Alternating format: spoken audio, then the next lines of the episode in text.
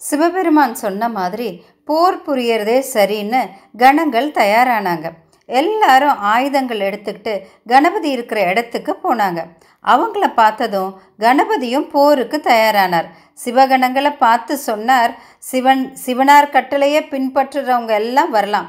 நானும் சின்ன பையன் தனி ஆள் அம்மா கட்டளையை ஏற்று நடக்கிறவன்.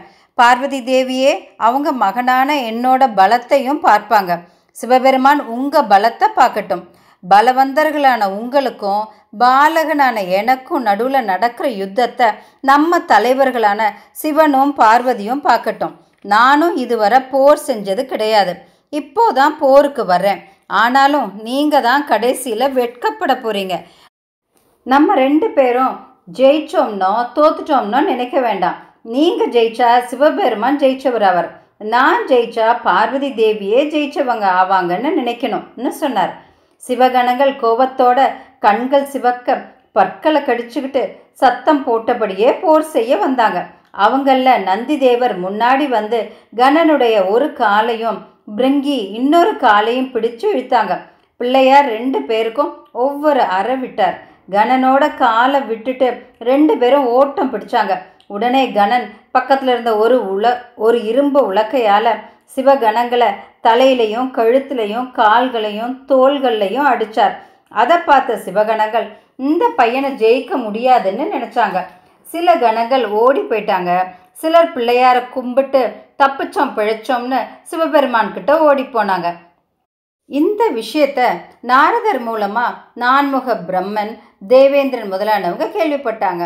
சிவபெருமானுக்கு உதவி பண்ணுற நோக்கத்தோட அவங்க திரண்டு வந்தாங்க. அவங்க சிவபெருமான கும்பிட்டு மகாதேவா எங்களுக்கு அனுமதி கொடுத்தா நாங்களும் போராடுவோம்னு சொன்னாங்க. அந்த சமயத்தில் கணனால அடிபட்ட சிவகணங்கள் அங்கே வந்து வருத்தப்பட்டு முறையிட்டாங்க. சிவபெருமான் பிரம்மதேவரை பார்த்து நான்முகனே நீ அவன்கிட்ட போய் போர் இன்னும் தொடராத மாதிரி அவனை இதமான வார்த்தைகளையல் வார்த்தைகளால் பேசி வசப்படுத்துன்னு சொன்னார். பிரம்மதேவர் மற்ற முனிவர்களோட கணபாலன் இருக்கிற இடத்துக்கு வந்தார். அவர் வந்த உடனேயே பிள்ளையார் அவர் மீசையை பிடிச்சு இழுக்க பிரம்மதேவர் வழி தாங்க முடியாம நான் கூட சண்டை போட வரலையேன்னு அலறினார். இரும்பு உலக்கைய கையில் எடுக்க பிரம்மதேவரும் மற்றவங்களும் அங்கிருந்து ஓட ஆரம்பிச்சாங்க. அவங்க சிவபெருமான் கிட்ட போய் சொல்ல சிவபெருமான் கோவப்பட்டு இந்திரன் சுப்பிரமணியர் முதலானவங்க பூத பிரேத பிசாசுகள்னு எல்லாரையும் கணனோட போர் செய்ய உத்தரவிட்டார். சிவபெருமான் உத்தரவு கிடைச்சதும் அவங்க எல்லாரும் அவங்கவுங்க ஆயுதங்களோட போர் புரிய ஆரம்பிச்சாங்க. அவங்க போட்ட ஆயுதங்கள் எல்லாம் உலகம் பூரா பரவி போய் மறைஞ்சது. அந்த சமயத்தில் அந்த புறத்தில் இருந்த பார்வதி தேவி ரெண்டு சக்திகளை சிருஷ்டிச்சாங்க. தனியாக போர் புரிஞ்சிட்ருக்கிற கணனுக்கு துணையாக அவங்கள அனுப்பிச்சு வச்சாங்க. அதில் ஒரு சக்தி பயங்கரமான உடம்பும் கருப்பு நிறமும் மலை மாதிரி முகமும் அதில் குகை மாதிரி திறந்த வாயோடையும் இருந்தாங்க. இன்னொரு சக்தி மின்னல் மாதிரி உருவமும் நிறைய கைகளோடையும் இருந்தாங்க. அந்த சக்தி தேவர்கள் போடுற ஆயுதங்களை எல்லாம் தன் வாய் திறந்து முழுங்கினாங்க. பிள்ளையாரோ இரும்புலக்கையால் அடிச்சு தேவர்கள் படைய கலக்கினார். இதனால தேவர்கள் மனம் கலங்கி இனி என்ன செய்வோம்? எங்க போவோம்னு புலம்பினாங்க. அப்போ ரம்பை மேனகை மாதிரியான அப்சரசுகள் சந்தன பூக்களை ஆகாயத்திலிருந்து தூவினாங்க. நாரதரும் மற்றவங்களும் கணபாலன் போர் செய்கிற வீரத்தையும் ஆற்றலையும் பார்த்து சந்தோஷப்பட்டாங்க. இப்படி ஒரு வீரனை நாம பார்த்ததே இல்லை. பிரளய காலத்தோட ருத்ரன் தான் இப்படி வந்திருக்காருன்னு முனிவர்கள் பாராட்டினாங்க. அப்போ கடல் சூழ்ந்த பூமி முழுசும் குலுங்குச்சு. ஏழு கல கடல்களும் நிலை குலுங்குச்சு. ஆகாயம் பிளவுபட்டுச்சு. எல்லாரும் பயங்கரமா பயந்து போனாங்க. இந்திரன் முதலான தேவர்களும் சிவகணங்களும் ஓடினாங்க. அப்போ ஆறுமுக பெருமான் ரெண்டு சக்திகளாலேயும் அழிஞ்ச சேனை போக மிச்சம் இருந்தவங்கள கூட்டிக்கிட்டு சிவன் சன்னதிக்கு போனார். சிவபெருமான கும்பிட்டு அப்பா அந்த கணனோட பலத்தை சொல்லி முடியாது.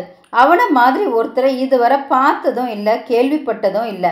இவனை நீங்கள் எதிர்த்து அடக்கலைனா மகா பிரளயமே உண்டாயிரும்னு சொன்னார். அதை கேட்ட சிவபெருமான் கோவப்பட்டு அப்படின்னா நானும் வரேன்னு புறப்பட்டார். தேவர்கள் அவரை பின்தொடர்ந்து போனாங்க. அப்போ நாரதர் சிரிச்சபடி சிவபெருமானை பார்த்து மகேஸ்வரா கொல்ல வேண்டிய ஆள் இல்லை அவன். அவன் சின்ன பையன். தனியாக நின்று அவங்க அம்மா உத்தரவை நிறைவேற்றுறான் அவனை வசப்படுத்தினா நல்லா இருக்கும். அதனால் அவனோட எப்படியாவது நட்பை வளர்த்துக்கிறது நல்லதுன்னார். அவர் வார்த்தையை கேட்காம சிவபெருமான் போர் புரிய போனார். கணபாலனை பார்த்ததும் ஆச்சரியப்பட்டு போனார். இவனை ஏமாத்து வழியில தான் ஜெயிக்க முடியும்னு நினைச்சார். படை வரிசைகளில் நடுவில் நின்னார். குணங்கள் ஏதும் இல்லாத சிவபெருமான் விஷ்ணு முதலானவங்களோட யுத்தம் புரிய வந்ததை பார்த்து தேவர்கள் சந்தோஷப்பட்டாங்க. விஷ்ணு சிவபெருமானை பார்த்து சிவபெருமானே நான் இவ் இவனை மாயையால் மயக்கமடைய வைக்கிறேன். அப்போ நீங்கள் அடிங்க. தந்திரம் பண்ணி தான் இவனை ஜெயிக்கணும்னார். அப்போ அந்த ரெண்டு சக்திகளும் மறைஞ்சிட்டாங்க.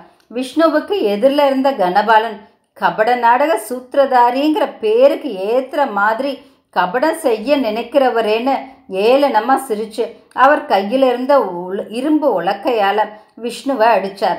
அதை பார்த்த சிவபெருமான் கோபப்பட்டு அவர் கையிலிருந்து சூலாயுதத்தால் அதை தடுத்தார். கணனையும் தாக்கினார். அவர் சூலாயுதம் அவர் கையிலிருந்து நழுவி கீழே விழ வினாக வில்லை எடுத்தார். கணபாலன் அந்த வில்லையும் தன்னோட பாரிசத்தால் பொடியாக்கினார். கணனுடைய அந்த பாரிச ஆயுதம் அஞ்சு கையிலையும் ஓர் அடி அடிக்க இன்னொரு அஞ்சு கையால் வேறொரு சூலாயுதத்தை ஏந்தினார் சிவபெருமான். அப்போ சிவபெருமான் நம்மளே இவனால் இப்படி சங்கடப்பட்டோம்னா மற்ற தேவர்களும் கணங்களும் இவனுக்கு எம்மாத்திரம்னு நினைச்சார். அப்போ விஷ்ணு அவரை பார்த்து சொன்னார் கைலாசநாதரே உடல் உருவம் அழகு இந்த ரெண்டுலையும் இந்த பையனுக்கு ஈடானவங்க யாரும் கிடையாதுன்னு ஆச்சரியமாக சொன்னார். கணன் தன்னோட பாரிசாயுதத்தை விஷ்ணு மேலே போட அது அவர் சக்கரத்தை பொடி பொடி ஆக்கிடுச்சு விஷ்ணு வேறொரு சக்கரத்தை ஏந்தி போர் புரிஞ்சார். கணபாலன் தன்னுடைய இரும்புலக்கை அவர் மேலே போட்டு மல்யுத்தம் செய்ய ஆரம்பிச்சார். அப்போ சிவபெருமான் கணனுக்கு பின்பக்கமா போய் கணனை பாச கைத்தால இறுக்கி கீழே தள்ளினார். இதை பார்த்த தேவர்களும் கணங்களும் சந்தோஷப்பட்டாங்க. இதை பார்த்த நாரத முனிவர் உடனே பார்வதி தேவி கிட்ட போய் ஓ ஜெகன்மாதா இப்போ சிவபெருமான் பாச கைத்தால கணனை கட்டி மயக்கமடைய வச்சிட்டார். நீங்க இப்போ உங்க தன்மானத்தை காப்பாத்திக்கணும்னு கலகம் மூட்டிட்டு அங்கிருந்து மறைஞ்சு போயிட்டார். தேவர்கள் ஜெய ஜெய சங்கரான வெற்றி முழக்கம் பண்ணி சந்தோஷத்தில் குதிச்சாங்க. முனிவர்களே இனி பார்வதி தேவி செஞ்சதை சொல்கிறேன் கேளுங்க.